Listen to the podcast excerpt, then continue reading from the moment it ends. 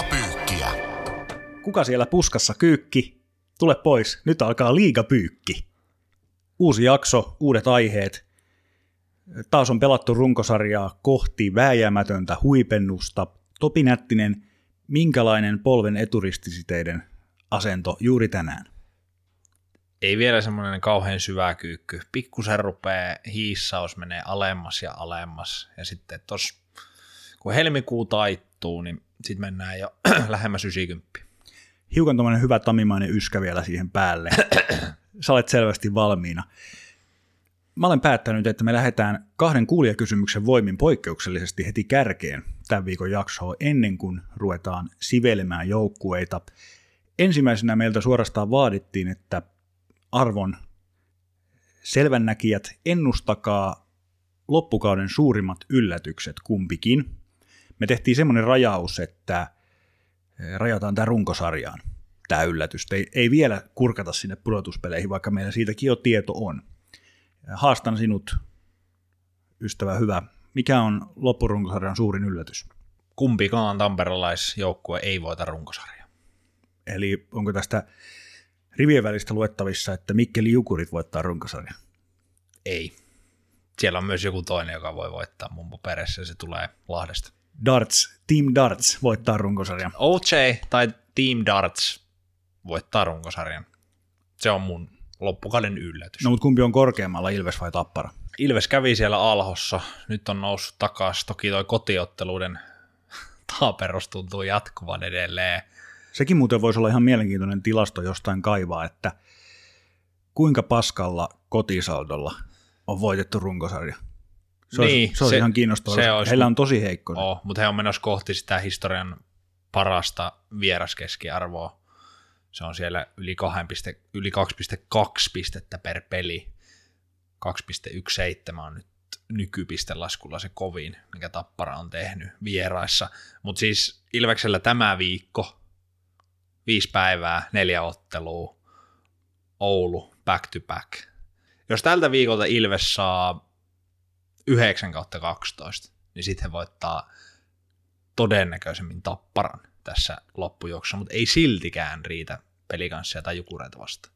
Pitää muuten tästä lennosta, kun muistin, niin heittää pikku mainos, että pyykkihän jalkautuu pitkästä aikaa. Tiistaina, eli tänä päivänä, kun jakso ilmestyy, ollaan Ritari Areenalla Hämeenlinnassa ja päästään, Ringelinmäellä. päästään todistamaan tätä Ilveksen huikeaa vierassaldoa. Jos oot paikalla, niin tuu vetää hihasta, pyykkitarra on sinun. Mutta mä vastaan tähän loppukauden suurin yllätys kysymykseen ja nokitan, että hieman mystisesti, että vielä joku päävalmentaja lähtee ennen kuin runkosarja päättyy. Mitä siihen sanot? Nyt on kaksi päävalmentajaa vasta lähtenyt kyllä se kolmatta huutaa, se on ihan selvä homma. Ollaan hyvin pettyneitä pyykkituvalla, jos jäädään tämmöiseen kahteen, joista toinen oli vielä hyvin, hyvin epätyypillinen ja outo. Että kyllä ihan perinteiset pari kenkimistä pitäisi olla. Siellä on ihan se, siellä on tämmöisiä lähes yhtä sementoituja kuin Pekka Birra-asema Saipassa meidän puheiden mukaan aikanaan historiassa, niin voisi sanoa, että Saipa ei sitä tee, alakerran osastosta HPK ei sitä tee, sport, mä vähän rohkenen epäillä, että vaikka kuinka olisi tiukka pudotuspelitaistelu, niin annetaanko Risto Duffalle viimeiset jäähyväiset? Mä, mä en usko, että sieltä löytyy ketään ihmistä sieltä Vaasasta tai lähikunnista, kuka uskaltaa käydä sen keskustelun. Mikä tietysti, vaikka tämä nyt on huulta, niin on vähän surullista, että siinähän urheilullisuus jää siinäkin tapauksessa kakkoseksi. Mutta tämä on nyt vaan, jos tämä toteutuu, niin on hauska sitten taputtaa itseään olalle. Et mä uskon, että joku päävalmentaja vielä vaihtuu tämän kauden aikana. Se oli edelliskaudella, kun Marjamäen late tuli Mikkolan lateen tilalle. Oliko siinä 7-8 pelin jäljellä? Se tuli tosi... Yli 50 pelin jälkeen, olisiko ollut 51 matsia Mikkolalla ja näin poispäin. Joo, näillä ennustuksilla siis eteenpäin. Sitten tähän alkuun otetaan vielä toinen aihe, joka on tyhjennysmyynnit tai siirtoraja, joka umpeutuu nyt kotimaan osalta keskiviikkona tällä viikolla. Tarkennetaan vielä lisää, eli siis SM osalta. Eli Mestiksestä hän saa vielä sitten ymmärrykseni mukaan pari viikkoa. Se, miksi mä nostan tämän, niin Jussi Markkanen, liiga urheilujohtaja, hän ei osannut vastata tähän suoraan, vaan hän muotoili mielestäni jossain uutisessa niin, että sinne on omat systeemit. Eli hän viittasi, kun on liika pelaaja, liika sopimuspelaaja, jotka pelaa lainalla mestiksessä, niin milloin he voivat palata, kuuluvatko he tähän piiriin. Tai jos Rokista nyt haluaa jonkun pelaajan vielä 14.2., niin saako sen ottaa? Mä ymmärsin, että mestikset saa vielä ottaa, mutta liikan sisäiset siirrot keskiviikkona done. Juuri näin. Nyt on jotain liikehdintää nähty.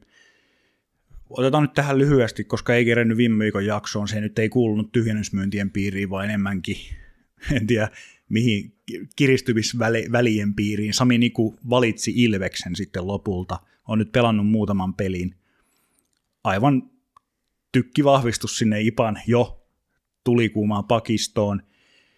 Vielä ei tiedetä, mikä on Les Lancasterin kohtalo. Ei ole sen jälkeen tulkitse niin, että mahtunut pelaavaan kokoonpanoon. Hänen agenttinsa Ville Koistinenhan sanoi aika suoraan, että tästä tehdään ratkaisuja vielä ennen siirtorajaa, että vaihtoehto on myös se, että, että, että hän häipyy. Se olit yhtä vahvistusta etuajassa tämän Lesin mahdollisen lähdön kanssa. Joo, se ei ihan vielä Glendening riittänyt, piti vielä ehkä jopa hieman kovempaa, ainakin liikan mittapuulla tuoda tällä hetkellä, mutta siis toi on mielenkiintoinen tilanne.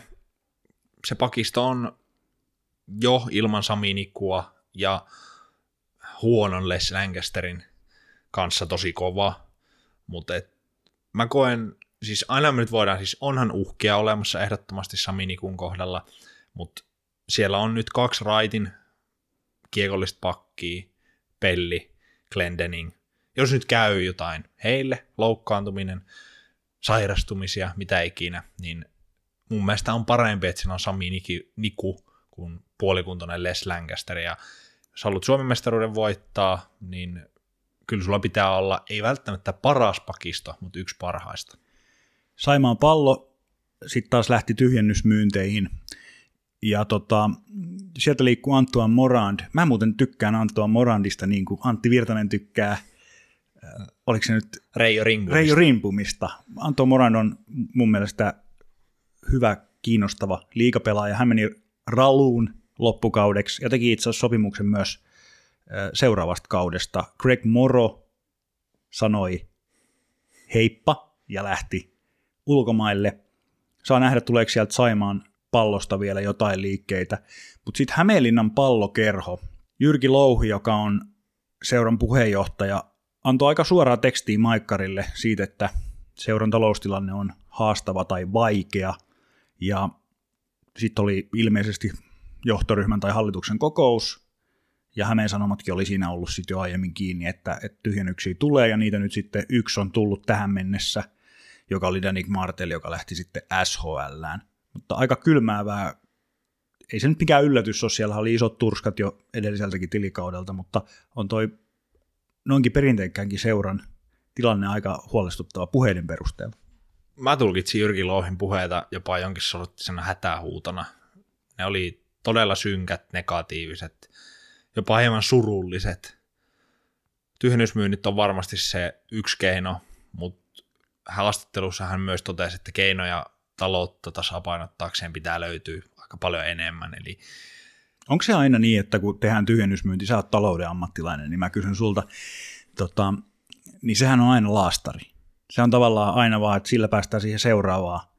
Kyllä se on, Sillähän se on lyhyellä. Paikataan reikä laivasivusta. Niin no, vähän tälle, että me budjetoitiin 3200, meidän peleissä on käynyt 2800, mistä me otetaan se puuttuva, no laitetaan tuo pelaaja pois. Eihän sillä rakenneta seuraavan kauden pohjaa, vaan juuri näin paikataan semmoinen joku osa-alue, on se sitten lipputulot tai yhteistyökumppaneilta ei ole tullut niin paljon rahaa.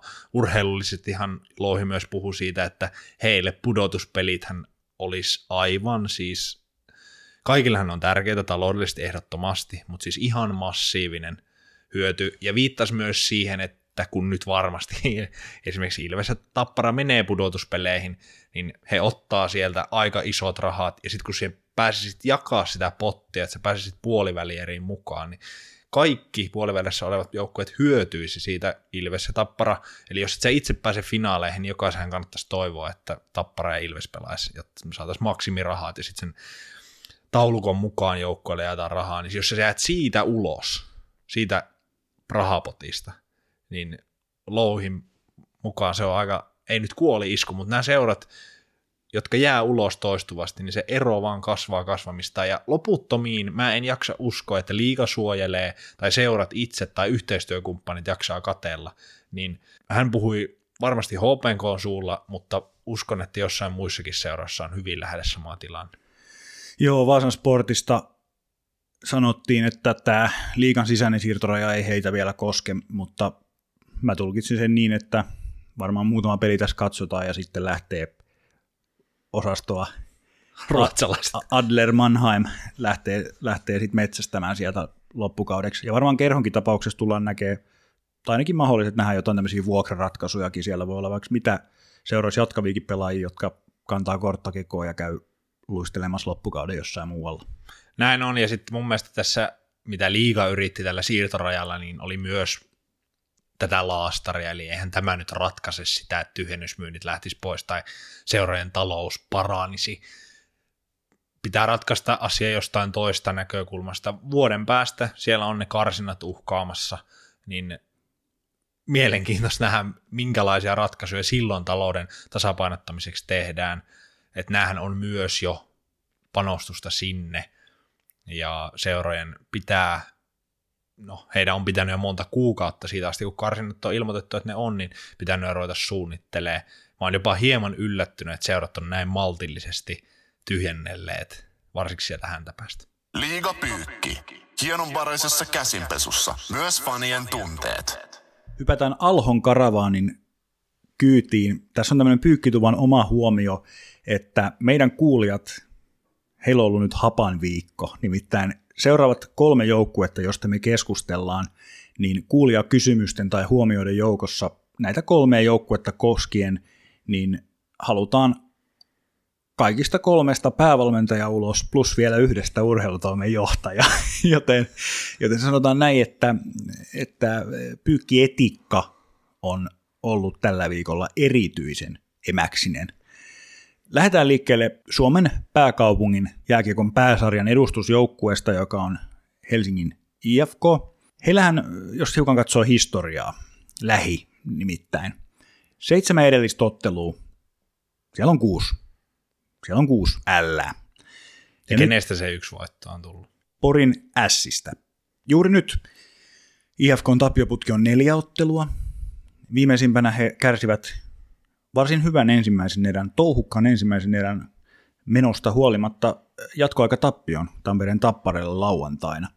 Myös tuntuu, että etenkin menneellä viikolla tämmöinen keskustelu ilmapiiri IFKn ympärillä on kiristynyt ja toimia, toimintaa kentällä vaaditaan erityisesti.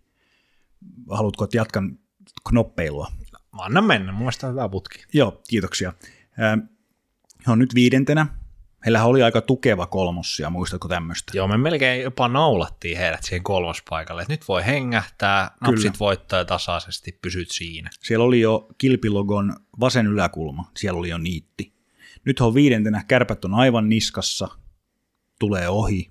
Sieltä. Aika lailla. Onko Ville Peltonen mies paikallaan? On kuulijakysymys numero yksi, johon tartutaan tässä. Lähdetäänkö heti tästä kuumasta?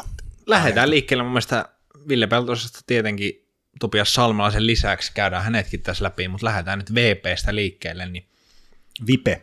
Hän on tota, tietenkin vastuussa siitä kentällä tapahtuvasta toiminnasta, pelaajien lisäksi, harjoittelusta, joukkueen henkisestä pumppaamisesta, henkisten lukkojen avaamisesta, ei pelkästään hän, myös muut valmentajat tietenkin, ja Salmelainen auttaa siinä ja johtavat pelaajat käy sitä keskustelua, tämä on joukkue urheilua, hänelle kuitenkin maksetaan hyvin iso korvaus.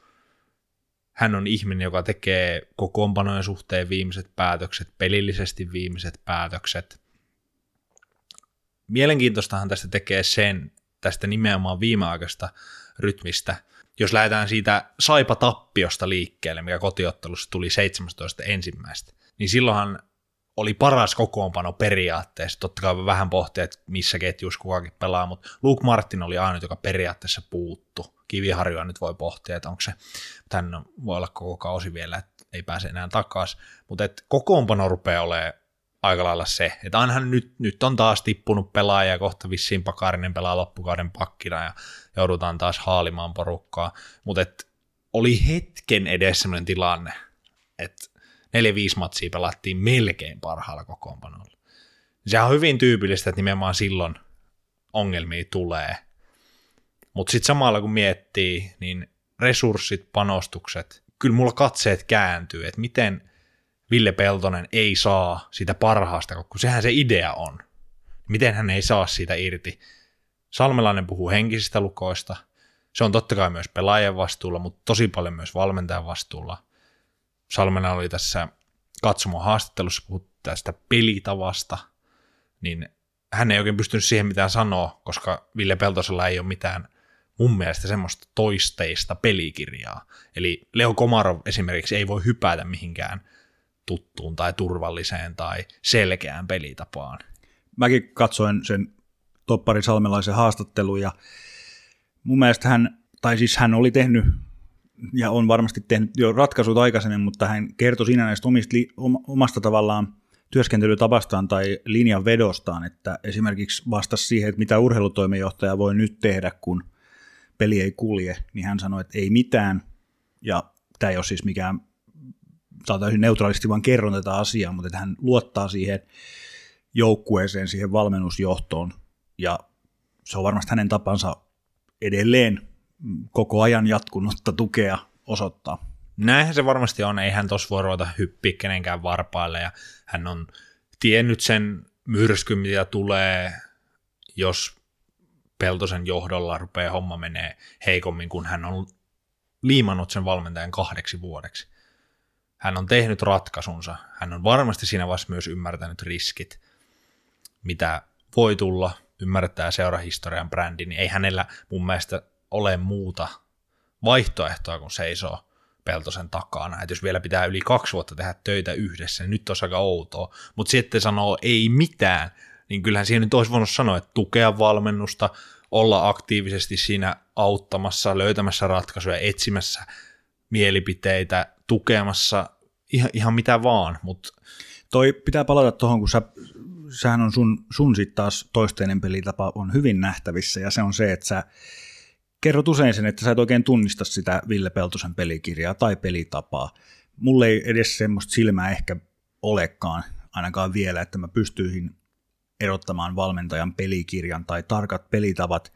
Mä tukeudun vahvasti mielikuviin, siihen tunteeseen ja vaikutelmaan, mikä mulle tulee siitä, kun mä seuraan semmoisen joukkueottelua. Mä oon nyt tähän puolentoista viikkoon, olisinko mä, mä oon varmaan nähnyt kaikki IFKn pelit, mitä tässä on ollut, niitä neljä, viisi, niin joku siinä on, että sitä ei oikein tunnista tavallaan miksikään.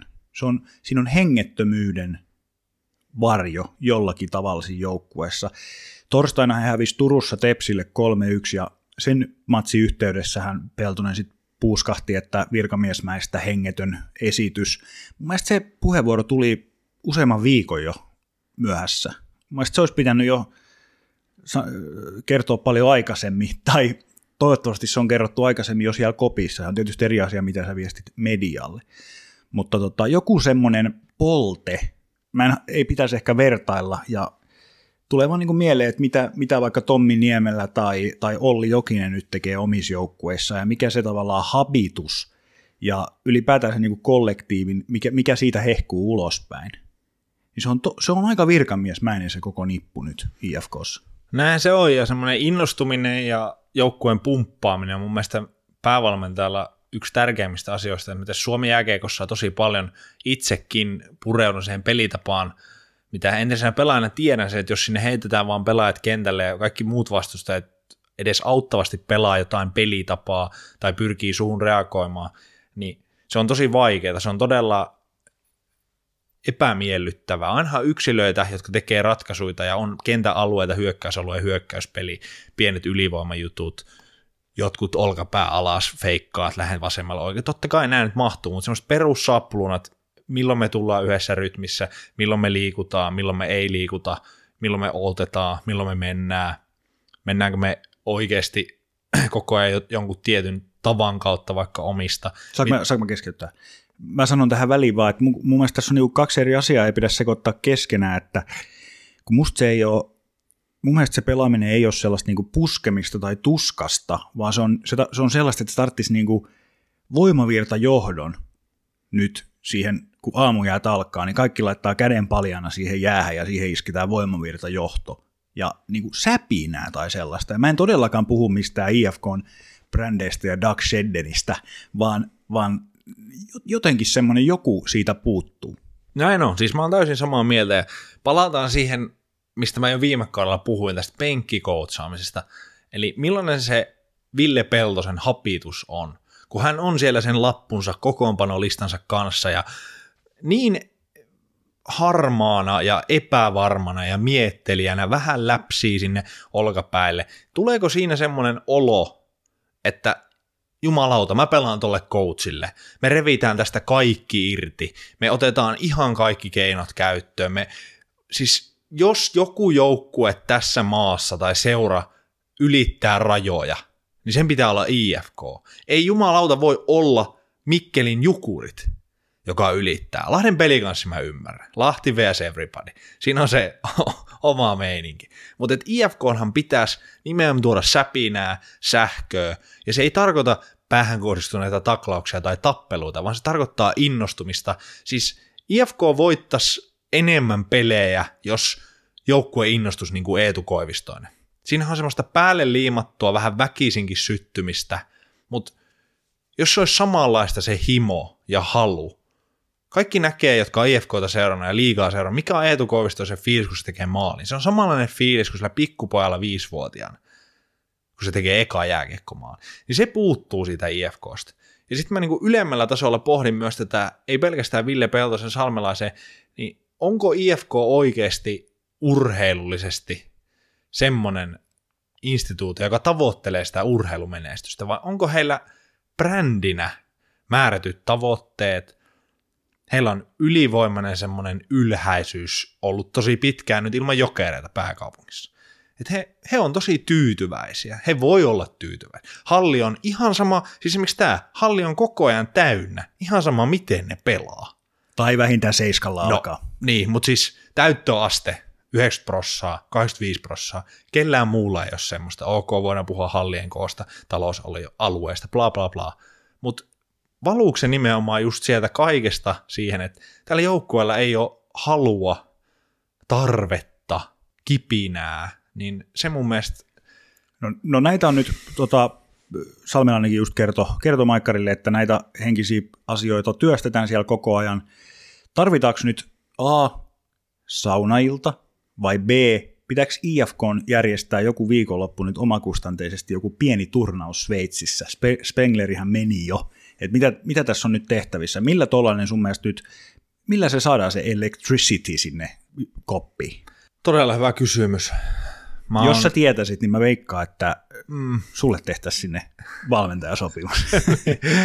niin, kyllä, siis kyllä tähän toi, se rupeaa olemaan semmoinen paikka tuo IFKn päävalmentajuus esimerkiksi tai urheilujohtajuus, että kuka siihen tulee oikeana ihmisen, kuka herättää sen touhun henkiin, mutta mä rupean olemaan kyllä ton, ton kannalla, että, että siellä on nyt pyörinyt Peltosenkin aikana niin paljon erilaisia pelaajia, että esim, esimerkkinä niin kuin mietitään jotenkin sitä näkymää, jos pelaajat siirtyy ifk niin mä en tiedä, onko siellä nyt kauhean moni pelaaja tällä kaudella esimerkiksi semmoisella fiiliksellä, että, että tästä tulee tosi hyvä, tästä tämä on mennyt tosi hyvin, mulla on tosi hyvä fiilis. Se on muutamia pelaajia, jotka on niin, mutta siellä on suuri osa epäonnistuneita.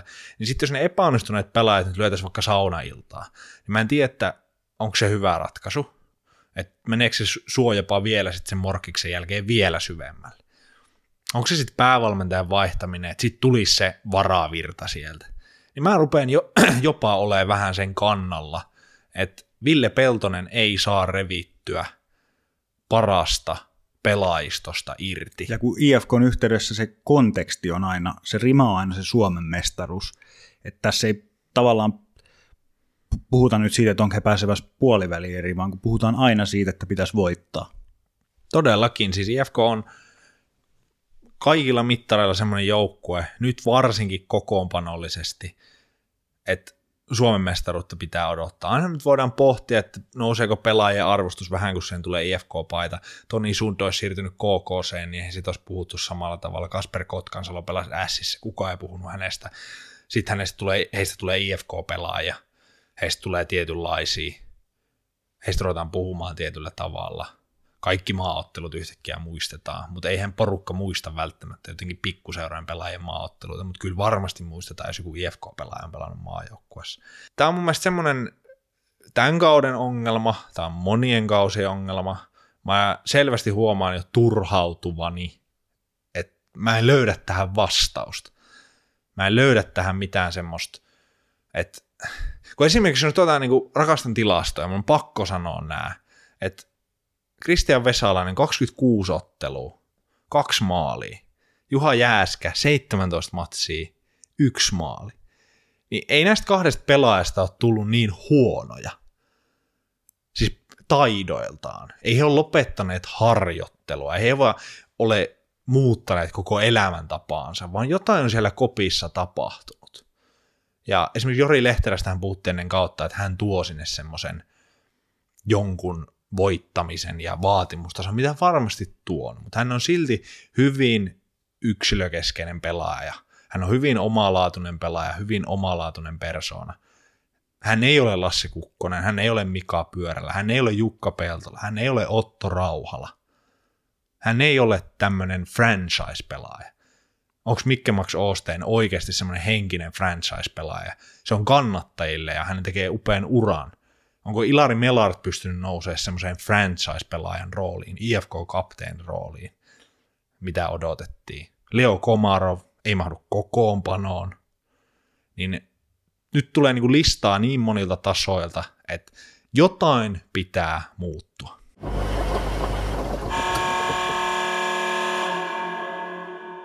Katoavaista on Gloria. Ei siitä monta jaksoa ole, kun Kalevan pallo liisi taivaalla ja Juha Jatkola teki maaleja ja nyt hänenkin maalihyvänsä on kuihtunut ihan täysin. Annetaan kuulijakysymyksen johdattaa tähänkin. Ja kun aiemmin tuossa puhuin tällaisesta suorapuheisuudesta ja, ja tota, tietynlaisesta happamuudesta, niin kertokaa miksi rakas Kalevan pallo on yhtäkkiä ihan paska. niin, lähdetäänkö nyt, ensinnäkin siis on hyvä tietysti selventää, että heillä on allaan nyt videottelun tappioputki. Voidaan sanoa romahdukseksi siitä, missä joukkue meni muutama viikko sitten. Nyt he on kymppi paikalla, turvana on rästipelejä, he on pelannut vasta 42 ottelua tässä vaiheessa kautta. Kahdeksaan peliin vaan yksi kolmen pisteen voitto ja sekin saipasta kotoon. Joo, toihan on sillä tavalla niin kuin heikko. Toi on suhteellisen heikko. He on kymmenen ottelun kuntopuntarissa keränneet 11 pistettä. Heidän takanaan vain maalieron turvin kymmenessä edellisessä ottelussa on Tappara ja Saipa, mutta Saipa on kymmenen edellisen kerännyt yhtä paljon pisteitä kuin Kalpa ja HPK muun muassa enemmän. Kerropas mulle, että miksi tämä, tämä kalpasta puhuminen on aina tätä Tommi Miettisen kalpan jatkumo nuorella tanssia, että silloin kun menee hyvin, niin miettii, ja mä ainakin mietin aina sitä, että no siellä on se hyvä jatkumo, että siellä on kuitenkin korjaa jos on väärässä, mutta ainakin saman pelitavan sukulaista pyritty pitää hengissä. Nyt kun menee huonosti, niin heti mä rupean miettimään, no ei se sitten vaan toimi se, että pitää, pitää sitä jatkumoa yllä. Niin, mä uskon, että Tommi Miettinen ja hänen tarinansa henkilöityy siihen, että Petri Karjalainen on hyvin tuntematon valmentajanimi. Hän ei jää oikeastaan kenenkään mieleen. Hän voisi kävellä todennäköisesti moneen SM halliin tai siellä hallin käytävillä erätauoilla ostamaan makkaraa ja kukaan ei tajuaisi, että hän on itse asiassa tuon vastustajan joukkueen päävalmentaja. Että todennäköisesti, jos mietit tämmöistä skenaariota vaikka Ville Peltosen tai Olli Jokisen kohdalla, niin sehän on sulla mahdottomuus tai Hölö Niemelän tai Rickard Grönborg, mutta Karjalainen voi mennä alkulenkille mihin vaan, hän voi pyöriä missä vaan, hän voi antaa minkälaisia lausuntoja vaan, niin aika hiljaa ihmiset on, eli hänestä ei ole vielä huokunut mitään. Eli siis myös, tämä myös tavallaan kannanotto siihen, että koska hänellä ei vielä ole sellaista SM-liigan omaa, SM-liigassa omaa selkänojaa, niin hänestä puhutaan tämmöisenä pikkumiettisenä. No jokseenkin, ja varmasti myös toinenhan on tähän se, että käytännössä kokoonpano säilyy identtisenä. Sehän on se, että ei yhtään uutta hyökkää tullut joukkueeseen. Hieman syitä tulosten takana. Ole hyvä. Viisi edellistä ottelu, seitsemän tehtyä maalia. Sehän nyt on aika selvää, että sillä ei voiteta pelejä. Kantner, Oliver Kapanen, Mäenpää, jolla oli todella hyvä ketjuna meininki, tuli ovista ikkunasta pisteitä. Klemetti, Rissanen, Simon Taival toisena porukkana siinä ovista ikkunasta tuli pisteitä. Hanat meni kiinni. Yksi syyhän on ollut koko kauden heidän umpisurkea ylivoimansa. Heillä on siis koko SM Liigan huonoin ylivoima, 16,1. Mä hämmästyin, kun mä jälleen katsoin, että voiko se olla, että heillä on se huonoin. Että toi on tietenkin semmoinen hyvin selkeä, helppo.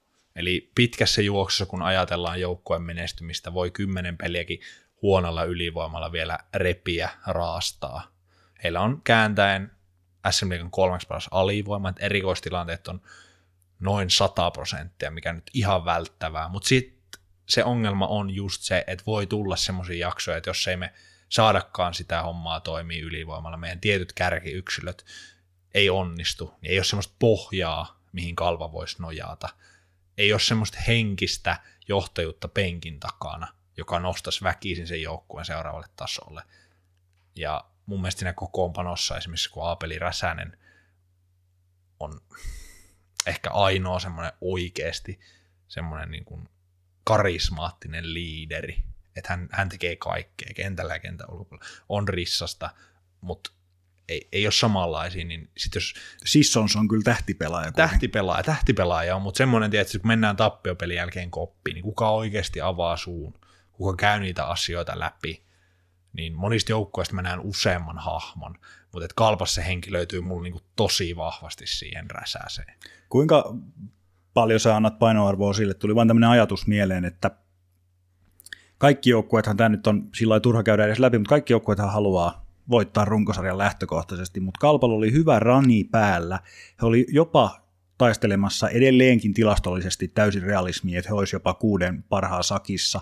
Mitä sä ajattelet niin taloudellisesti, urheilullisesti, kuinka paljon merkittävämpää olisi se, että Kalpa pääsisi tuosta haastamaan puoliväliressä esimerkiksi, sanotaan, että he olisi viides ja, ja alakuloinen IFK tulisi vastaan versus, että hehän menee pudotuspeleihin, näin me uskalletaan tässä sanoa, että he lähtee vaikka kahdeksantena, joutuu ensin grindaamaan siitä jonkun Pori Ässien kanssa, ja sitten jos pääsisivät siitä jatkoon, niin sieltä tulee sitten Jukurit tai Pelikanseli ykkönen tai kakkonen vastaan. Niin, tämä on nyt just semmoinen tosi monta jos ja mutta, ja kuka voittaa runkosarjat.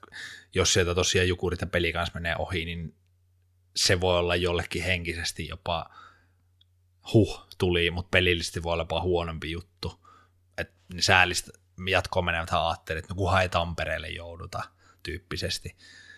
Mutta sitten taas jos nyt just tätä formia katsoo, mutta siis mun mielestä Kalpalle sopisi mun mielestä semmoinen taistelutarina ja kotipelejä mahdollisimman paljon pudotuspeleissä tulevaisuuttakin ajatellen, että jäisivät sinne sääleihin kolmessa pelissä kolmannen pelin jatkoajalla, joku oikein kunnon 126 minuuttia siitä jatkoon, sitten matkustaminen seuraavana päivänä peli jossain toisella puolella Suomea. Se nyt ei kauhean kauas Tampereelle todennäköisesti joutuisi matkustaa siitä vieraspelivoittoa, että se löytäisi väkisin se yhteisö, joukkue sieltä sisältään se hengen. Mutta jos käy vähän semmoinen pikkuseuran, vähän hajuttoman, mauttoman, pelaajat on ihan tyytyväisiä, coach on ihan tyytyväinen, huh, en sano ekalla kaudella potkuja. Ja mistä tulee se tarve, että tarviks me nyt, mistä me löydetään, mistä me revitään. Mikä sitten siinä on sun mielestä muuttunut? Mehän täällä kerrottiin, olisiko se ollut nyt niinku kolme jaksoa sitten, että kalpan taikasana on se tasaisuus. He oli löytäneet sen, he oli löytäneet sen jyvän. Kyllä. He, heillä oli pallo, koripallo sormen päässä niin sanotusti, mutta se on nyt, tasaisuus on tietysti siinä, että he on hävinnyt tasaisesti, mutta muuten siinä tekemisessä se on nyt hävinnyt.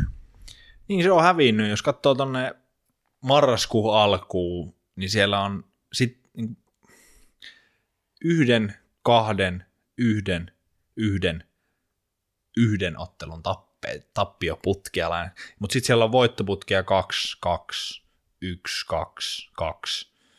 No sitten sillä on neljän ja kahden ottelun voittoputki. Et sillä ei ole ihan älyttömiä putkia mihinkään suuntaan, ja si- siihen mun mielestä perustui se. Mutta nyt on tullut nimenomaan kahdeksan ottelua, vaan yksi kolmen pisteen voitto ja nimenomaan viisi tappiota. Niin just tommonen joukkue, mitä mä luettelin vaikka henkisiä syitä sieltä kopista, penkin takaa, kentällä, ylivoima. Jos ei löydy kahden kolmen pelin jälkeen sitä jotain muuttavaa tekijää, että katkaistaan taas tappioputki, niin se voi helposti lähteä vyöryyn väärään suuntaan. Mutta jos he haluavat olla uskottava jääkiekkojoukkue, kalpa haluaa oikeasti menestyä, niin nythän sieltä pitää niin valmennuksen kuin pelaaja ruveta nousee, ja tähän pitää saada poikki, koska se on tosi kova pettymys valua vaikka vierasedulle sinne sääliplayereihin, että jos nyt taistelisit edes sitä kuuden joukosta, mutta helppohan se on aina sanoa, että voita peli, eihän se niin tapahdu, mutta yksilöiden pitää mun mielestä henkisesti nousta, valmennuksen pitää sielläkin repiä siitä joukkueesta, että nyt se ei enää riitä, että meillä on hyvä kiekohallinta ja meillä on paljon vastustajalla hankitaan jäähyjä ja meillä on hyvä kotisaldo. Nyt pitää mennä epämukavuusalueelle. Liiga pyykki. Rumpu kuivaa SM Liigan märimmät päiväunet. Tappara. Mä heitän Jere nyt suoraan sulle kyssäri.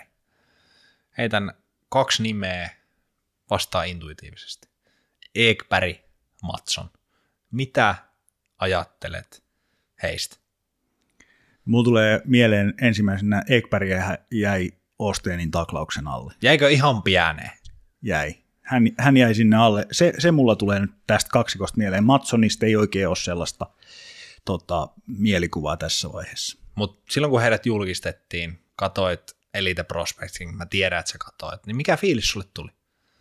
Mulla tuli semmoinen olo, että... Tuliko sulle semmoinen olo, että nyt haetaan Suomen mestaruutta?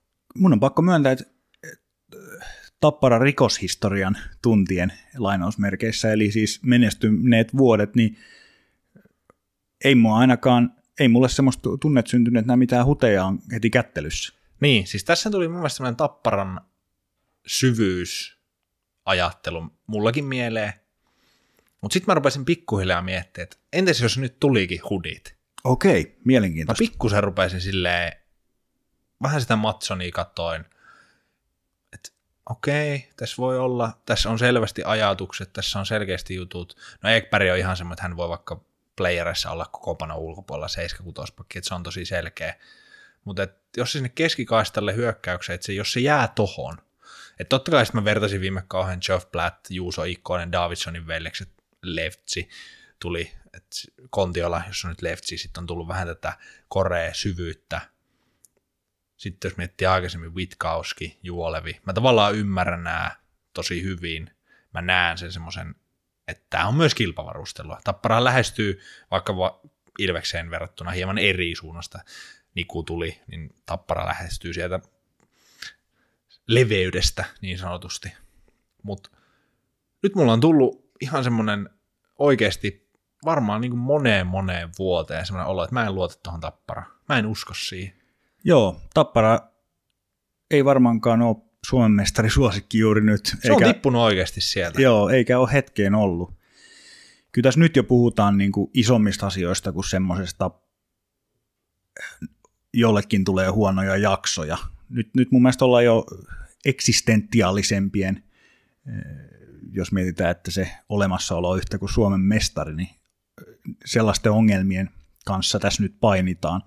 Tuosta lyhyesti, kun tsiigailee, niin 12 edellistä ottelua he on voittaneet 25 prosenttia, eli kolme, ja kahdeksan edellistä niistä vaan kaksi. Edelleen he on siinä, sanoisinko jopa nimellisenä sarja kakkosena. Siellä on Mikkeli Jukurit pisteen päässä, ottelu enemmän toki pelanneena. Viime viikollahan oli Tampereen paikallisottelu, sitten he kohtas lauantaina IFK ja hävisivät Jukureille. Oli toki myös haastava otteluohjelma, niin kuin, tai otteluohjelma sinänsä ei ole ollut haastava, eikä heillä ole se ollut muutenkaan tässä haastavaa, mutta siis tuollaisia epämiellyttäviä paikkoja, ei yhtään Lappeenrantaa, vaikka sä puhut aina siitä, että sekin on, sekin on vaikea. No joo, mutta ei semmoisia oikeasti ilmaisia, vaan tosi, tosi haastavia. Joo, IFK on kunnosta huolimatta, mutta Nordis on kuitenkin Nordis. On ja pelasivat päiväpeliä edellisen illan jälkeen, kaikkea tämmöistä. Jep. otetaan nyt nopeasti jo, kerroin tuossa meidän assosiaatioharjoituksesta salussa siitä Osteen Ekbergin taklauksesta, josta Grönborg kävi tosi kuumana ja otti puheeksi pelaajaturvallisuuden peräti. Ottelun jälkeisessä lehdistötilaisuudessa niin mä oon täällä aikaisemmin kritisoinut hänen tuomaripuheitaan ja, ja heite, heitellyt jopa, että hän yrittää siinä vaikuttaa ja imee huomioon eri asioihin, mutta tässä tapauksessa mä oon kyllä hänen kanssaan sinänsä samaa mieltä. Mun mielestä se oli ihan vitosen arvoinen taklaus, ja se kuitenkin katsottiin videolta ja kakkosella selvisi. Mitä mieltä sä oot? No kyllä se mun mielestä siis laita- ja selkätaklaus joku miksi siihen, kyllä ne numerot oli näkyvissä, numeroihin mentiin ja kiekkoa siinä ihan hirveästi haluttu riistää ja siinä mentiin vielä sinne IFK-fanikulmaan, että se oli se aika selvä, mitä siinä tulee tapahtumaan. Ymmärrän täysin Grönborin reaktion, ja varmasti siinä on maailman miehen meininki, että siirretään huomiota, ja hänelläkin on pinna kireellä, ja asiat menee. Mutta siis mä, mä rakastan sitä, että tunne näkyy, mä rakastan sitä, että Vaihto, vaihtoehtoja ovi Joo, joo, siis kunnolla pitää, tämä on, tää on viihdebisnestä myös se urheilun lisäksi. Me on tuotu tuommoinen oikeasti, mitä olla tuotu, suomalainen jääkiekko, voi ottaa siitä. Ehkä me Jere, mekin ollaan osana sitä, että Grönborg on Suomeen tullut. Joo, kyllä mä uskon. niin tota, vähintäänkin me liikan seuraajat olemme saaneet tuommoisen hahmon, niin olisi se nyt vähän väsynyt, jos se pyörisi tuolla miten sattuu. Se, että onko pelaajien turvallisuus vaarassa, on nyt tutkimuksia tehty ja päähän taklauksien määrä, määrään liittyen, niin kyllä pelaajat suhteellisen turvassa on, mutta tota, kyllä se kertoo siitä joukkueen tilasta, päävalmentajan tilasta, että turhautuminen on käsin kosketeltava. Sitten on nostettava myös männä viikolta, se oli just se IFK-peli, niin Velimatti Savinainen poistui kaukalosta kesken matsin, oli just kuntoutunut polvivammasta ja ainakin vaikutti siltä, että polvea piteli tai polvi, mm-hmm. oli, polvi oli aran näköinen. Siinä on kyllä, se on paha menetys tuohon, jos on vakavampi polvivamma. Se on tohon tapparaan suurimpia menetyksiä. Mä uskaltaisin väittää pudotuspelejä ajatellen, niin se on jopa suurempi asia kuin vaikka Leftsin putoaminen. Heliangon putoaminen on varmaan joukkueelle kaikista suurin. Et sit, sitä ei pysty kukaan korvaan, vaikka hänelläkin oli kyllä ihmeellinen viikko. Tuli kyllä, no pitkään juoksu, kun pelaat hyvin, niin sitten tulee noita huonoja viikkoja hänellekin tai huonoja maaleja jota varmasti haluaisi itse ottaa pois. Savinaisen tilanne näytti kyllä siltä, että en ole lääkäri, mutta jos polvivamma alla, on itse myös polvituolla joskus pelannut, ja hän sitä polvitukea siinä käytävällä vähän laittoi, ei suostunut ottaa niiltä huoltajilta mitään tukea, apua, että yritti taistella. Se oli mun mielestä jopa sellainen signaali, että, että mä en halua hyväksyä, että tämä meni rikki koska sitten jos pelaajalla menee rikki, niin sitähän se nöyrtyy heti, sä tunnet, että nyt tämä meni, nyt on parempi ottaa apu vastaan, mutta hänellä oli semmoinen, että ei, ja hän käveli suoraan koppiin. Se on aika harvinaista Savinaisella. No sitten tuli yksi kuulijakysymys, tai oikeastaan tämä oli tämmöinen keskustelufoorumivinkki. Täytyy myöntää, että itse en ole käynyt näitä lukemassa, vaan tuli tällainen vinkki, että Tapparan tuomenoksaa tai tuomenoksaan kohdistuu paljon painetta kannattajien keskuudessa liittyen tuloksiin ja hankintoihin? Ulos vai katse valmennukseen? No hänhän on myös hankkinut valmentajan. Niin, no joo, kyllä, mutta että, jos nyt siihen aiempaan, mitä puhuttiin, että Salmelainen antaa valmennukselle rauhan, niin pitääkö tuomenoksen nyt paineistaa Grönboria tässä vaiheessa, vai miten? En usko, että hän paineistaa, ei pidä paineistaa, kenenkään ei kannata lähteä. Ja tähän, tähän, sano, ulos. tähän sanoo ihan tota kärkeen, että kyllähän tässä on syytä oikeastaan vähän niin kuin ensimmäistä kertaa myös tarkastella niin kuin oikeasti kriittisesti sitä, että miten tämä tämän kauden tapparan joukkue on rakennettu. Todellakin. Koska tota, siinä on just Petri Kontiola, joka on nyt ollut pois, mutta että on niin kuin asemoitumassa ykkössentteriksi esimerkiksi, niin se, se, on, se on vääristynyt asetelma. Se on todella semmoinen pelaaja, joka on lopettanut ja tulee puolikuntoisena selvästikin, kun ei vieläkään kunnossa, mitä ikinä sitten onkaan taustalla. Vähintäänkään hänestä ei ole saatu sitä, mitä on odotettu. Ulkomaalaispelaajien kohdalla on tullut onnistumisia. Baptist nyt esimerkiksi on, on, on kyykännyt. Sitten taas jos mietitään tuomenoksaa, joka on ymmärrykseni mukaan ollut jollain tasolla kuitenkin monien ulkomaalaispelaajien varmasti Grönborg on antanut myös sanansa näihin, mutta että onhan siellä onnistumisiakin ehdottomasti. Tuomeoksa on pyrkinyt varmasti rakentaa hieman uudenlaista joukkuetta, Grönborgille sopivampaa joukkuetta, heilläkin ensimmäinen yhteinen kausi. Tämä voi kuulostaa tosi rajulta, eikä näin saa sanoa, mutta et, tämä voi jopa Grönborgille ja Tuomenokselle ja Tapparalle hyvä, että nyt katoaa toi runkosarjan voitto tosta, käydään ihan kauhea kriisi. Ei välttämättä voiteta Suomen mestaruutta, kolme mestaruutta putkeen, niin sehän on ihan älytön. Se on tilastollisesti aika harvinaista. Joku valmentaja vissiin kaksi kertaa siinä onnistunut. Ei se tota, eihän tämä ihme sit lopulta ole. Että se kokoonpanokin on myllätty, sitä kentällisiä on myllätty, ei tunnu oikein löytyvä, ylivoimakaan ei tunnu oikein lähtevä. Siellä on paljon semmoisia asioita, että odotan kärkisentteriä ihan ehdottomasti, mutta samalla pidän kyllä tätä tilannetta nimenomaan Tapparan kannalta siis todella huolissaan, mutta jotenkin nyt tämä jopa kääntyisi, jotenkin mä tavallaan myös ymmärrän tämän, että tämä tarvinnut menee väärin. Että se meni siis, esimerkiksi se alkukausi, se meni ihan liian hyvin. Se pitää nyt myöntää. Jäämme seuraamaan mielenkiinnolla Tapparan otteita. Onhan tämä, ei siitä mihinkään pääse. Kontrasti on valtava pari viime kauteen, että missä mennään nyt tässä vaiheessa runkosarjaa ja mikä ja on. edelleen täytyy sanoa, että piste keskiarvolla 1,91. He ovat sarjan kärjessä piste keskiarvolla.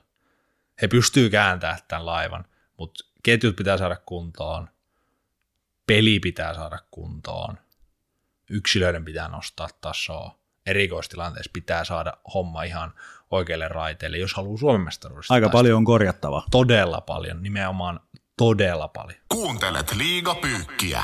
Käydään semmoinen napakka läpileikkaus vielä useammankin joukkueen osalta. Ihan ensimmäisenä KKta kärkeen, sanoi Mika Saukkonen. Heillä sija 12, kaksi pistettä kymppipaikkaa just nyt, Tepsistä pisteen päässä, jos voittavat rästipelin. Onko se nyt niin, että TPS ja KK sen ratkaisee sen kymmenennen sijaan? Niin, tota jos rakastamaan, niin piste keskiarvoa tuijottaa KK 1.33, JYP 1.34, TPS 1.39 Jypillä vähiten tässä pelejä. Jos kuvittelisi ajatella, että Jyp tosta parantaa ja lirvahtaa karkuun tai kyykkää, heillä on mun mielestä niin, niin tota, laudalla se homma, että kumpaan suuntaan se tippuu. Sinne 1.4 keskiarvo pitää saada, eli KK pitää selvästi parantaa.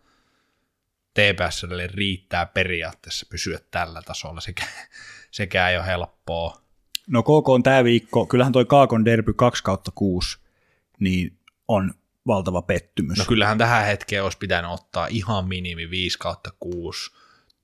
Joku pelijumala oli Saipan matkassa tässä pari viikkoa ja tuntuu, että heidän kiusaamisensa vaan yltyy. En tiedä kuinka kauan se kestää, mutta nimenomaan toi... Heillä oli viikolla- joku seurahistorian viidenneksi tai kuudenneksi pisin vierasvoittoputki. Niin, siis miten Tähän se, ja se on edelleen kesken, he voi Juu. jatkaa sitä. Mutta joo, siis KK, mä kyllä, mä kyllä hämmästelen tätä lopulta, että jos heidän kärkiyksilöitä katsoo, vaikka ihan pistepörssissä ja millaisia pelaajia heillä on tehopisteiden valossa, tietenkin maalivahtiosastolla ei olla on, onnistuttu, on luotettu samoihin tyyppeihin ehkä liian pitkään ja se rotaatio ei ole vaan toiminut, mutta et, on se kyllä tosi kova pettymys. Must, niin jos mä katson sitä ihan kokoonpanoa ja Olli Saloa, niin samalla tässä voi käydä niin kuin viime kaudella, että viimeisellä viikolla nousevat kympin joukkoa, yhtäkkiä ovat puolivälierissä, ja sitten se onkin positiivinen kausi, mutta tosi piippu on taas jäänyt. Mikkeli Jukurit. Miten Jukurit on niin hyvä? Kysyy pyykinpesiä alaviiva dishwasher. He on nyt sarja kolmosena ja ovat tehneet jo seurahistoriaa, seitsemän ottelun voittoputki.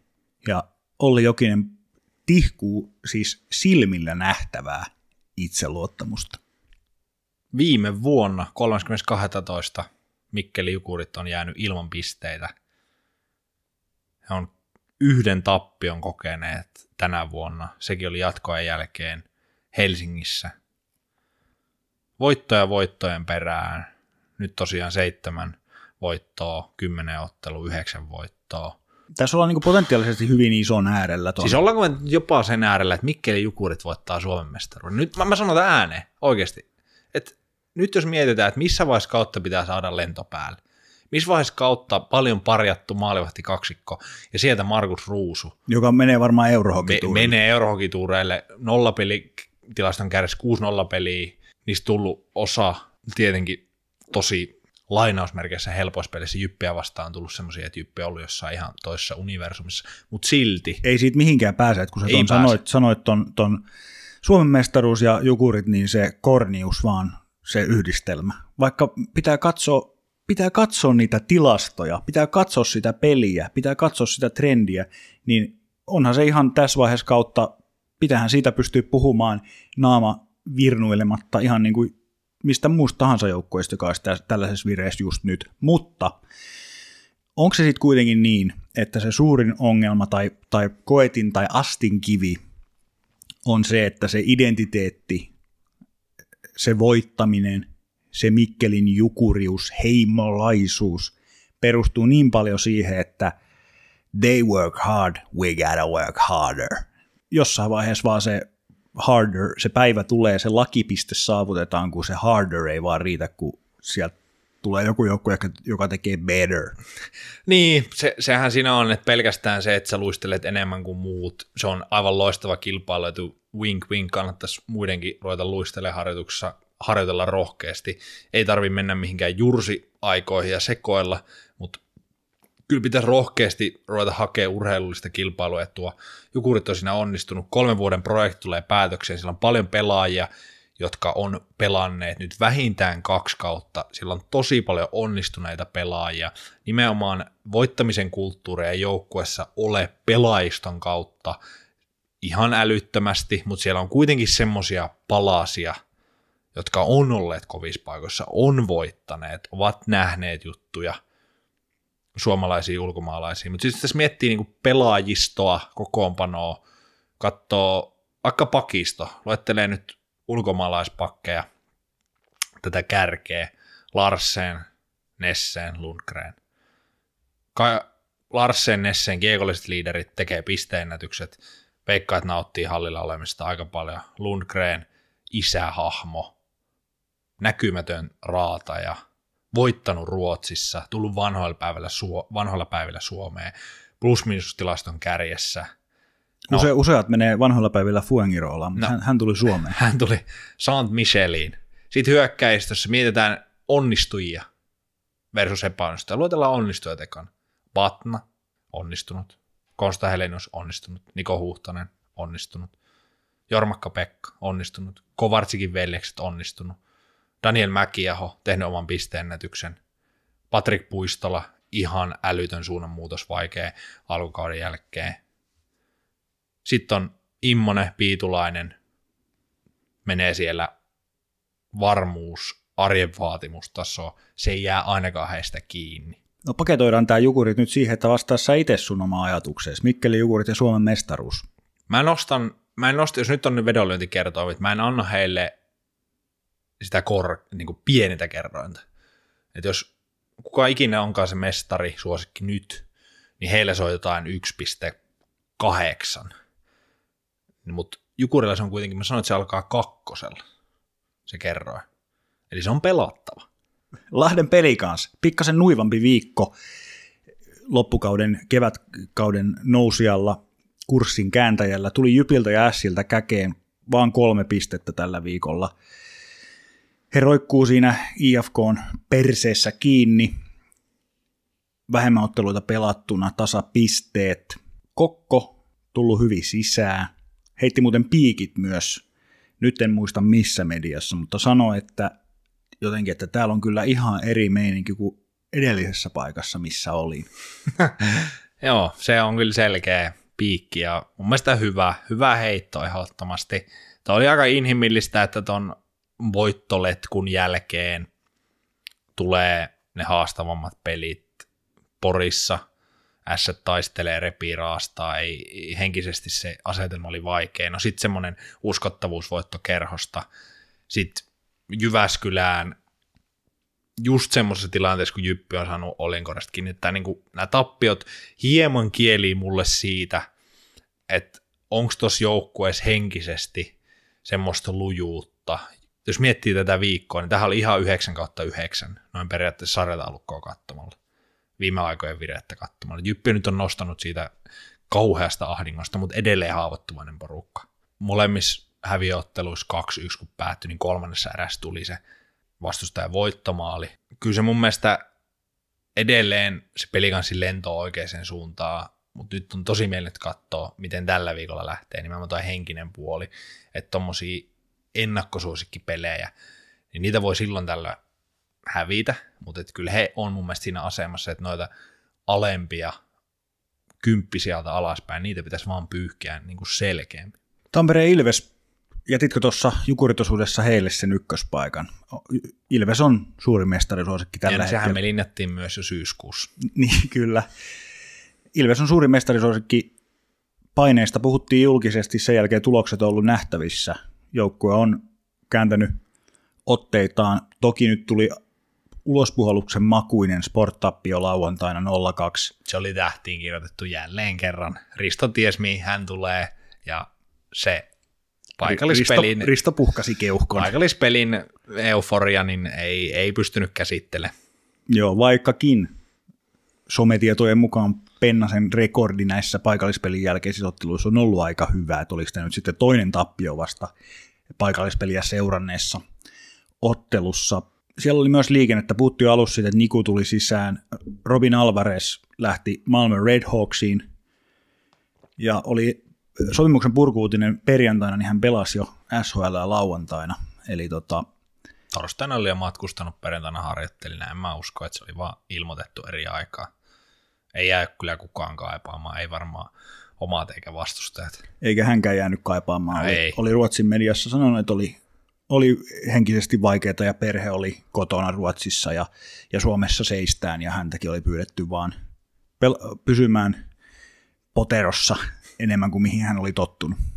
Joo, ei, eipä siinä sen enempää. Kyllähän tuosta Nikua voitaisiin pyöritellä tässä aamusta iltaa ja ympäri ja ali ja joka suunnasta. Mä haluan uskoa mahdollisuuksiin, mä haluan uskoa, että lasi on puoliksi täynnä, mutta se ei silti poissulje sitä, että pakkasukot siellä neloskentässä Samu Baun johdolla ei ole Suomen mestaruusjoukkueen alempia telaketjupelaajia. Eli tarkoittaako toi sitä, että sinne pitää saada Juhani Jasu vai tarkoittaako se sitä, että mitä sä tarkoitat? Kyllä, Juhani Jasu. Nimenomaan. Siis itse asiassa voisivat suoraan näppäillä Juhani Jasun pu- puhelinnumero. Siis Juhani Jasun profiili, mä ihmettelen, jos hyökkäyssuuntaan... Jos Juhani Jasu tulisi nyt Ilvekseen, niin olisitko sä valmis sanomaan, että Suomen mestaruus on siinä? Kyllä mä olisin valmis sanoa. Mun, mun mielestä siis, öö, no maalivahtien kohdallahan se odottaa sitä, että jommalla kummalla tulee se suonenveto maaliskuun loppupuolesta, toukokuun alkuun, tai milloin huhtikuun lopussa finaalit pelataan. Ja tässä ei nimenomaan tarkoita nyt maalivahdin patjajalan negatiivista suonenvetoa, vaan hyvää suoritusta. Se todella hyvää suoritusta, että siellä on nyt kaksi veskaria ja nyt jostain pitää se 92-93 prosenttia vaan niin ihan, ihan väkisin repiä irti.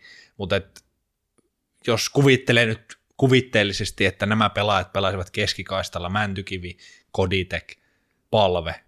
Offensiivisesti ajattelen, että näistä kaksi pystyy kantaa joukkueen ykkös- ja kakkoskenttää. Olla Palve nyt on ihan pois laskusta, hän pystyy, häntä ei tarvitse epäillä, hän, hän pystyy offensiivisesti. Mutta pudotuspeleissä voi tulla niitä hetkiä, kun Oula Palve ei pysty kantaa joukkuetta. Niin mä uskon, että Mäntykivi ja Koditek voi niissä hetkissä nousta. Mutta sitten jos käy se, että näistä kukaan ei pysty, niin sitten kun pitäisi oikeasti löydä luukut kiinni, pitäisi olla se shadow, varjoketju, että me pystytään nyt tänään tekemään ehkä yksi YV-maali. Me tarvitaan nyt, meillä loukkaantuu joku pelaa, joku saa ulos ajoon ensimmäisessä erässä, me pelataan ohkasella. Meidän pitää alemmille ketjuille antaa enemmän. Me ollaan vastaanottoja, paljon oman pääaloituksia, paljon alivoimia. Varsinkin nimenomaan, kun ei ole semmoista jumalaa siellä maalissa, niin sen se Ilves kaipaa. Mä en usko, että he tarvii hyökkäyssuuntaan orientoituneita pelaajia enää yhtään. Ajattelet sä, että oikeasti ne paineiden julkituomiset ja siinä oli sitten tämä ylilyönti huonona kylkiäisenä, tappouhkaus, niin kun Ilveshän viesti ottelussa silloin sen tapauksen jälkeen, että sitä oli kopissa puitu niin kuin erityisesti näitä paineita. Pennanen sanoi sitten Maikkarille, että niitä on kyllä ihan koko ajan käsitelty ja se kuuluu tavallaan hänen sapluunansa. Varmaan se kuuluu aika monen muunkin, voisi kuvitella tänä päivänä. Tai että, pitäisi vähintäänkin niin, kuulla. että keskustellaan paineista, ulkoisista paineista, sisäisistä paineista, lähipiiri, niin kuin, tai tavallaan se, mitä tulee siitä kopis vieressä istuvalta kaverilta paine. Uskoisin, että nämä on nyt ne asiat, miksi Ilves nyt on videottelun kuntopuntarissa ottanut sen 4 kautta vitosen, vai onko jotain konkreettisia asioita pelissä, mitkä on tuonut nämä viimeisimmät voitot? Mä uskon täysin tuohon henkiseen. Il- Ilman niitä ei voi oikeastaan muuttaa myöskään sillä kentällä mitään sen enempää. Voihan sinne laittaa jonkun seisomaan eri kohtaa, mutta jos hän ei henkisesti ole läsnä siinä kohdassa kaukaloa tai häneltä pyydetään tekemään tämmöistä, hän ei usko, hän ei uskalla, hän ei ymmärrä sitä omaa tilannettaan, hän on jotenkin kadottanut pelinsä, niin sitten se on eri asia. Ihan sama mitä sanoit, jos sä on valmis ottaa vastaan. Mulla on muutamia arvoja, mitä mä itse omassa elämässäni toivon ympärillä oleviltani ja itseltäni ja avoimuus ja rehellisyys. Rehellisyyden mä en tarkoita, että joka hetkessä pitää olla rehellinen, mutta se itselleen ja joukkueelle ole rehellinen. Et valkoisia valheitahan nyt kaikki höpöttää, mutta semmoinen konkretia oikeasti, että jos meillä on ongelma, niin se tuodaan rehellisesti esiin. Se puhutaan avoimesti. Mä en tiedä, tarvitsetko sitä median välityksellä puhua, mutta joskus sekin voi olla hyvä signaali. Viedään vähän ajatuksia muualle – media rupeaa keskittyykin pendoon pikkusen. Ruvetaan jotain tämmöistä. En mä nyt, ei tota voi vetää suoraa viivaa, että nyt kun vertas Tamperetta Torontoa ja puhuu paineesta, niin sen takia Ilves on. Mutta siinä on mun mielestä siemen, että kerrankin joku sanoi rehellisesti ja avoimesti. Hyvin haavoittuvainen oli Pennanen siinä. Hän, hän paljasti omista pelaajistaan ja itsestään ja Ilveksestä mun mielestä aika paljon. Ihmistähän jopa hätääntyy, että älä nyt herra jestas, että hävitkää mieluummin ja piilotelkaa, että älkää nyt tommosia kortteja antako. Että toihan nyt ihan kauheeta. Niin ei, mä ajattelen, että toihan oli just semmoinen signaali, että me ollaan ihmisiä, me oikeasti käsitellään näitä ihan samalla tavalla kuin monet muut ihmiset. Me saadaan tästä nyt vaan palkkaa ja me ollaan totuttu näihin paineisiin, mutta ei niihin ikinä sillä tavalla kukaan totu, että niistä tulisi arkipäivää. Niin jos niitä keskusteluita, kuten mä uskon, että on käyty koko kauden, niin jossain vaiheessa rupeaa kantaa hedelmää. Sitten myös ne pelitavalliset asiat, itseluottamus rupeaa paranee. Mutta sitten taas toi lauantain peli, siellähän penkitettiin pelaajia, että kyllä sillä edelleen tasapainoillaan sen kanssa, että sitten se liian hyvä olokaan ei saa tulla. että pieni painehan pitää olla koko ajan, että jos tappara pelin jälkeen vähän fiilistä ja vitsi nyt on maailman kuningas, sitten sinne tulee oikeasti joukko, joka taistelee pudotuspelipaikasta, ja sit sä et koekaan niitä paineita. Et sekin on positiivista, negatiivista painetta, mutta avainasia, avoimuus, rehellisyys. Liiga pyykki. Mankelissa kaikki päätuomarista popparimyyjään. Kärpät Oulun on käyneet kovan koulun. Valmentajavaihdoksen jälkeen peli on muuttunut vauhdikkaampaan suuntaan, on annettu lupa mennä, on annettu lupa pelata, uskotaan siihen, että luistelu onnistuu, Joukkue järjesti lauantaina erittäin hienot juhlallisuudet 2004 Suomen mestarijoukkueelle, tulivat sinne jälleen ja muuta. Ei siitä tapahtumasta tässä vaiheessa sen enempää, jos ymmärrätte pyykkärit siellä, mitä tarkoitan.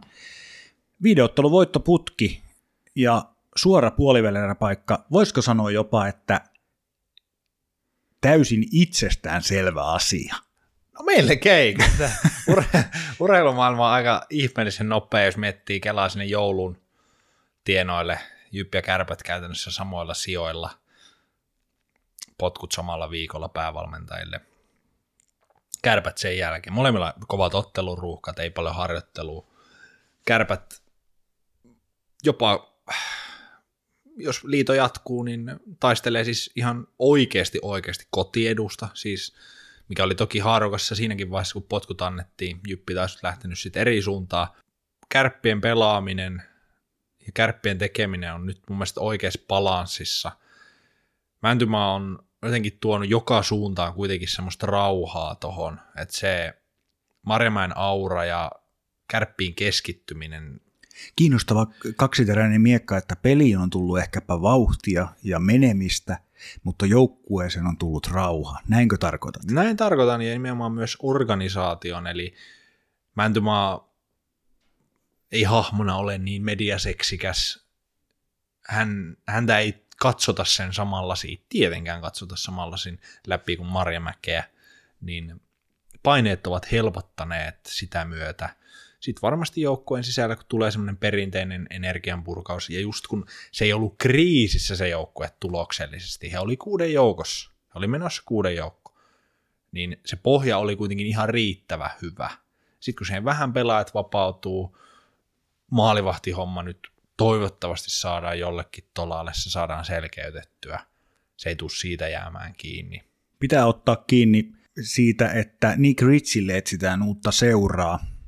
Ja tota, no se ei sinänsä nyt ollut ihan mikään jäätävä jättipaukku. Että se sitten kuitenkin meni näin tämä tarina lopulta.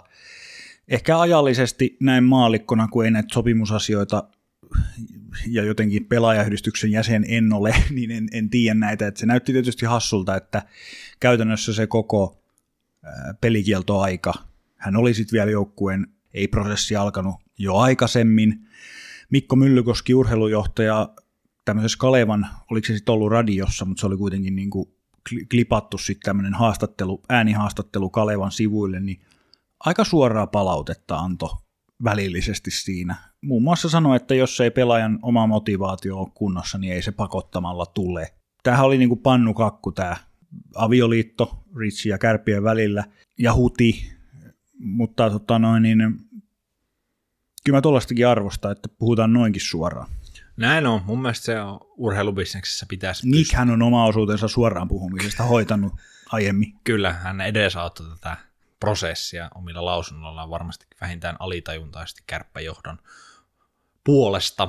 Ei tarvinnut sen enempää miettiä, mutta tietenkin se motivaatio on sitten eri, että jotkuthan voi pimahtaa ja tehdä vääriä asioita, mutta sitten arjessa voi korjata sen, ja sehän varmaan se ongelma oli, että arjessa ei pystynyt näyttämään. Myllykoski tässä samassa haastattelussa nimenomaan peräänkuulutti myös sitä, että haluttiin katsoa mahdollisimman pitkään ja haluttiin oikeasti pohtia, että High risk, high reward. Löytyykö sieltä, mutta sitten kun sitä ei löydy, niin mä uskon, että nimenomaan vie enemmän energiaa kuin tuo. Tämä on täysin oikea ratkaisu.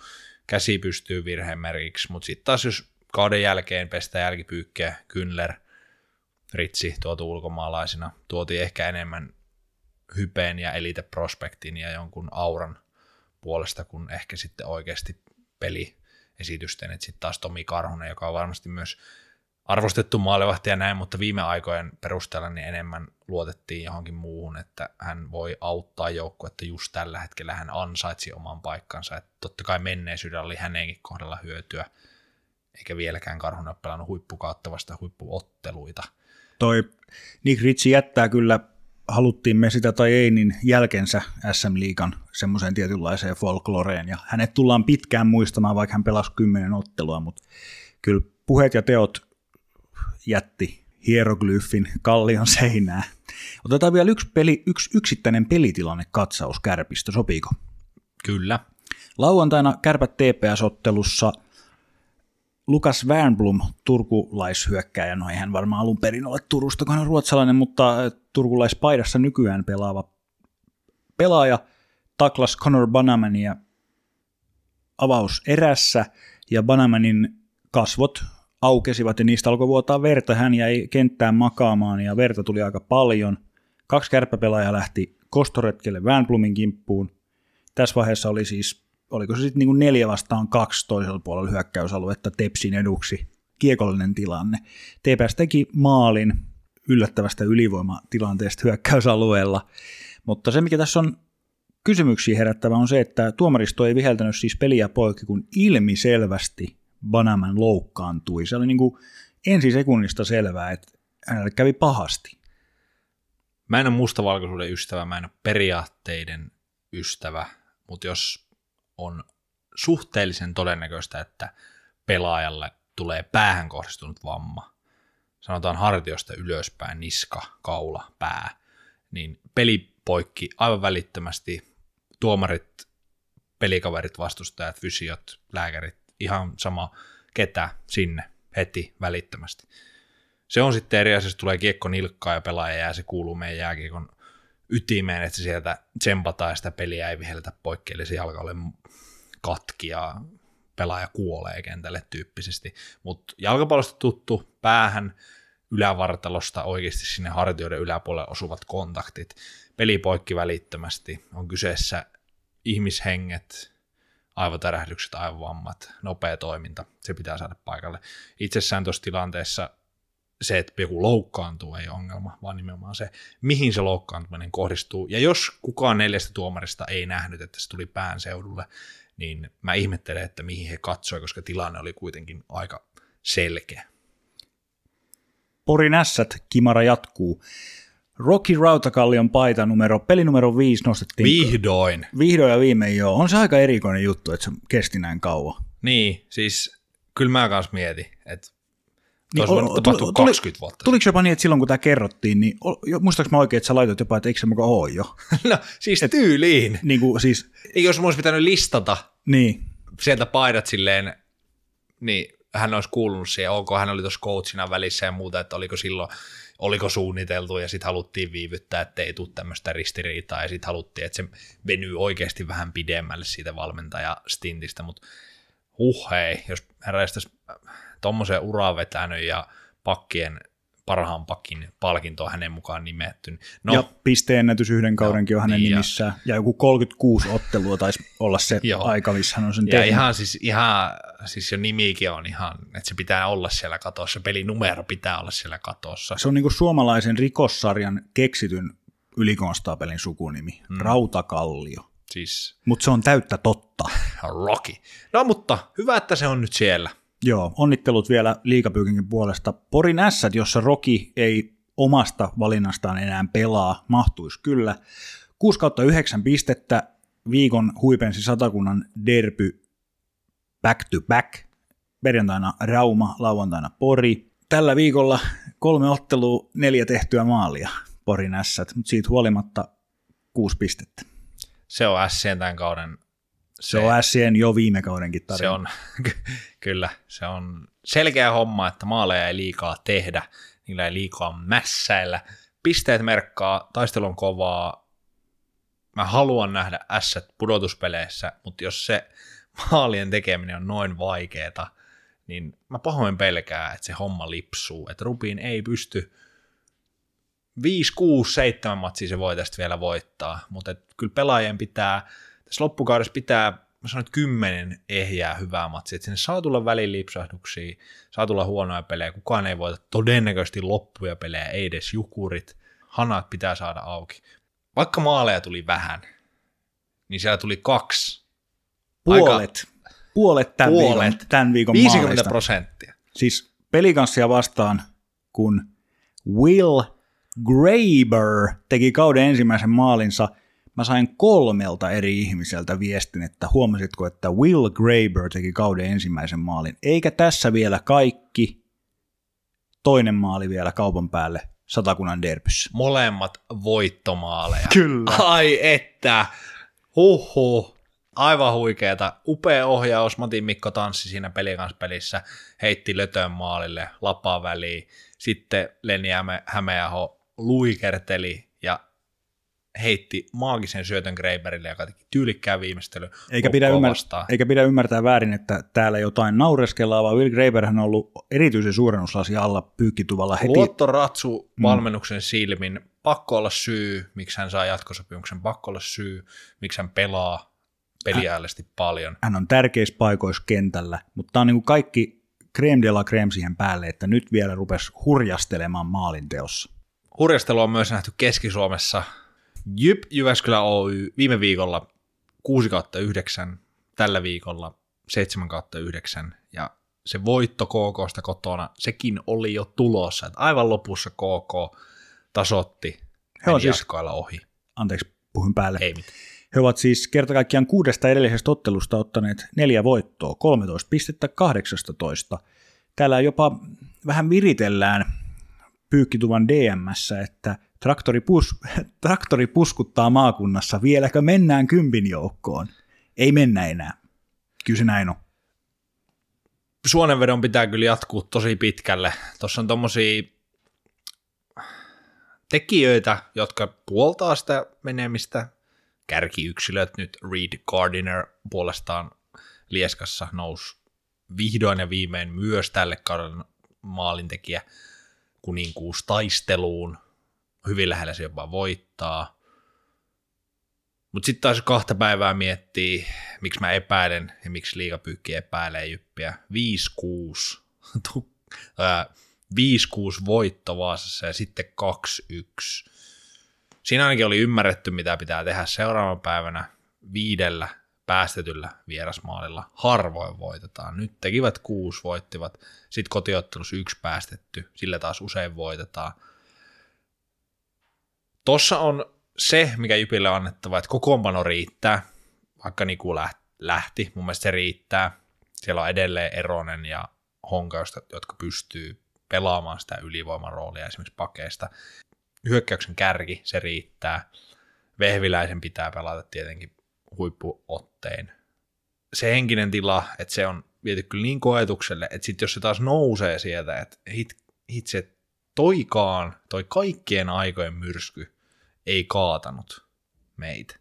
Jos tilastot, numerot olisi vain pelkkiä mahdollisuuksia, niin sillä tavalla lukemalla tätä tilannetta, niin Jypin tilannehan on jopa potentiaalinen. Heillä on 44 pelattua ottelua ja 59 pistettä. Siellä korkeammalla esimerkiksi Porin S, sama määrä pelattuja otteluita ja 65 pistettä. He on siis tavallaan kahden kolmen, voiton, kolmen pisteen voiton päässä. Niin, toi on siis numeroina hyvin lähellä, mutta mä en vielä kahden hyvän viikon perusteella. Se kausi heitettiin, no mä muotoilen sen näin, sä voit olla eri mieltä, että se heitettiin roskiin seura johdon toimesta. Nyt pelaajat antoi sille joukkueelle mahdollisuuden oikeasti taistella. Mutta mikä se henkinen tila on, mikä se kapasiteetti, mikä se pelin taso, että joka päivähän tulee harjoituksia toistoja sisään, kriisi menee kauemmas taaksepäin. Mä en pidä, pitäisi ihmeenä kumpaakaan, että yhtäkkiä lössähtää uudestaan, tai tästä lähti uusi nousu, mutta kaksi viikkoa sinne mahtuu esimerkiksi tappiosaipalle. Joo, ja tiivistettynä just, että yhdeksän ottelun tappioputki ei nyt ihan yksi yhteen vaadi yhdeksän ottelun voittoputkeen, mutta jäljellä olevat 16 peliä, niin sen trendin täytyy olla luokkaa, että he voittaa 12 tai 13 ottelua niin kuin todennäköisesti näin. Kyllä se vaatii yli puolien pelien voittamista. Ei mahdotonta, mutta kova savotta. Ja näin ollaan tilanteessa, jossa viikon nukkasihti ja viikon pyykkäri tarjoillaan jakson päättävänä osiona. Tämä viikon nukkasihti tällä kertaa on semmoinen yksityiskohta, joka voisi topi periaatteessa olla myös viikon pyykkäri, mutta se menee kuitenkin nyt tavallaan surullisuutensa ja epäonnisuutensa kautta tänne nukkasihtipuolelle. Joo, ei lähdetä liian käänteis psykologiseksi. Kyllähän tämä on epäonnistuminen ja negatiivinen asia. Kyllä, ja se viikon nukkasihtipalkinto menee Turun palloseuran maalivahti karusellille vai ruletille vai mikä ikinä värikäs ja pyörivä onkaan. Palloseuran kokoonpanossa on tällä, viik- tällä kaudella ollut peräti kahdeksan molkkea. Lindberg, Anttila on se kaksikko, jolla lähdettiin, ja siellä on sixpackin verran ollut joko avaamassa luukkua tai käymässä jopa maalilla Pohjanoksa, Laurikainen, Autio, Mäkelä, Taimi ja Vali, joka on nyt kantanut ykkösmolsen vastuuta viime aikoina, on tämä huikea siis sivua SM Liigan ennätystä, tämä kahdeksan. Sen ehti hyvin vielä rikkomaan. rikkomaan. Pyykkäriksi pääsee, jos saa se yhdeksännen sinne kaivettua. Joo. Siellä rupeaa Mälli Aarniolla ja Aki Petterillä ja Tehyllä ja Vahalahden Villellä pikkuhiljaa terveystalon ne mainos tota, teipit patioihin loppumaan. Toi Uramahan työkaverini Savosen haastattelussa kertoi, että Tepsi operoi alemman keskiosan budjetilla nykyään tai jotenkin, että pikku, taloudellisesti pikku seurana. Mä niin mietin sitä vaan, kun Anttilalla ja Lindbergillä molemmilla on ollut rikkonainen vaikea kausi, että miksi ei ole tullut niin, vähän pysyvämpää. Pysyvä, pysyvää loppukauden molkkevahtia tuohon. Se on, tuntuu hassulta, että sitä ei ole saatu tai haluttu. Tai jos on taloudellinen syy, niin kyllähän sitten Supercellin veljet on ihan täysin imago asia tänä päivänä. Mutta se siitä ei nyt mitään TPS-analyysejä. Viikon pyykkäri. Tämä on varmasti eka kerta. Onko tämä eka kerta, kun tämä on valokuva. Joo, tämä saattaa olla ensimmäinen kerta. No ei välttämättä ekaa kerta, mutta harvinaisuus. Tämä valokuvan taustalla on tietysti valtava. Siis ihan vuosikausien, vuosikymmenten rakennelma. Kyllä. Niin tunnepuolella kuin ihan kaukalosta nähtynä. Tämä valokuva löytyy ainakin Oulun kärppien X-tililtä. En ole tsekannut muita, että onko Instassa tai Facebookissa, mutta tämä liittyy tosiaan siihen lauantaiseen 2004 Suomen mestarit juhlaotteluun, jossa nämä mestarit oli paikalla tai suurin osa joukkueesta. Ja Brad Smith ei muun muassa ollut Ei. harmillista. eikä Brett Leavers, mutta tota, yksi valokuva tuli vastaan ja siinä Vladimir Mahulda, Peter Tenkrat ja Martin Stepanek istuivat selkä kohti kameraa siellä Raksilan käytävällä ja antoivat nimmareita ohikulkeville kannattajille. Tämä osuu niin kuin meidän molempien sinne varhaisteiniyteen tämä aika, kun joku Vladimir Mahulda siirtyi loppukaudeksi kärppiin ja Peter Tenkrat dominoi SM-liigassa. Siin, siinä tuli niin valtava tun, semmoinen eh, tota, niin kuin ratatuille elokuvassa, kun se kriitikko maistaa sitä täydellistä ruokaa ja sen koko elämä menee filminauhana sen silmissä, niin mulla kävi se sama, kun mä näin ton kuvan. Siis tämä on pakko taustuttaa. Olin mökillä ja en ollut koko ajan kännykän äärellä. Sitten lähdin kohti huussia. Nettiyhteys vähän heikko. Näin aluksi vaan miljoona hymiötä, jotka oli todella iloisia ja innostuneita. Kuva ei ladannut itseään. Olin, että nyt on pakko olla kaikkien aikojen. Siis hymiöitä oli kahdella, eli jopa kolmella rivillä. Eli niitä oli todella paljon ennen kuvaa. Ja sitten kun se aukesi, niin siis mulla maalautui toi koko sama, koko lapsuus, se kauhu, kun Hippoksen päädyssä katsottiin rumpuryhmän vieressä, ja Peter Tenkrat siis ennen peliä pyörii siinä lettimärkänä sillä järkyttävän kokoisella lavalla, paitahousussa. Se oli kauhua, ja nyt kun jotenkin näki, niin ai, siis maailma meni taas paikalle. Maailma meni paikalle. Tässä oli tämän viikon liikapyykki. Aika tuhti oli pyykkikori, mutta ei me sille mitään mahdettu. Pakko se on pestä. Jatketaan taas viikon kuluttua. Mun nimeni on Jere Hulttiin. Ja minä olen Tommi Hannus.